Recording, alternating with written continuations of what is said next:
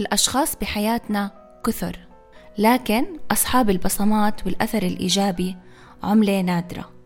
إن شاء الله من خلال خاطرتي أزرع في حياتكم بسمة تفاؤل وأمل وأكون دعم وسند بكلماتي اللي بتمنى تلامس قلب كل واحد فيكم. يلا مع خاطرتي.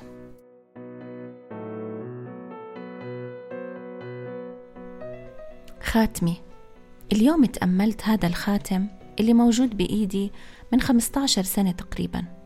بتذكر كل تفاصيل اليوم اللي صار عندي فيه هذا الخاتم.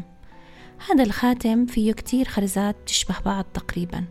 لكن من مدة بسيطة انتبهت إنه في خرزة وحدة حبت تغادر هذا الخاتم وقعت منه.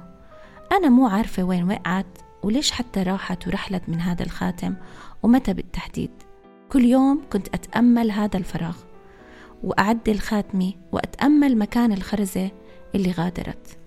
اليوم بالصدفة انتبهت ولا في قطعة صابون صغيرة سدت مكان هاي الخرزة. وهذا الموقف البسيط ولد عندي كثير تساؤلات. هل حقيقة شعرت هاي الخرزة بالضجر؟ وراحت تجرب تجربة مختلفة في مكان آخر وغادرت الخاتم؟ تساءلت كمان هل في أشياء بحياتنا ممكن تسقط زي الخرزة؟ هل في أماكن فارغة بحياتنا وشو بنحب نعبيها؟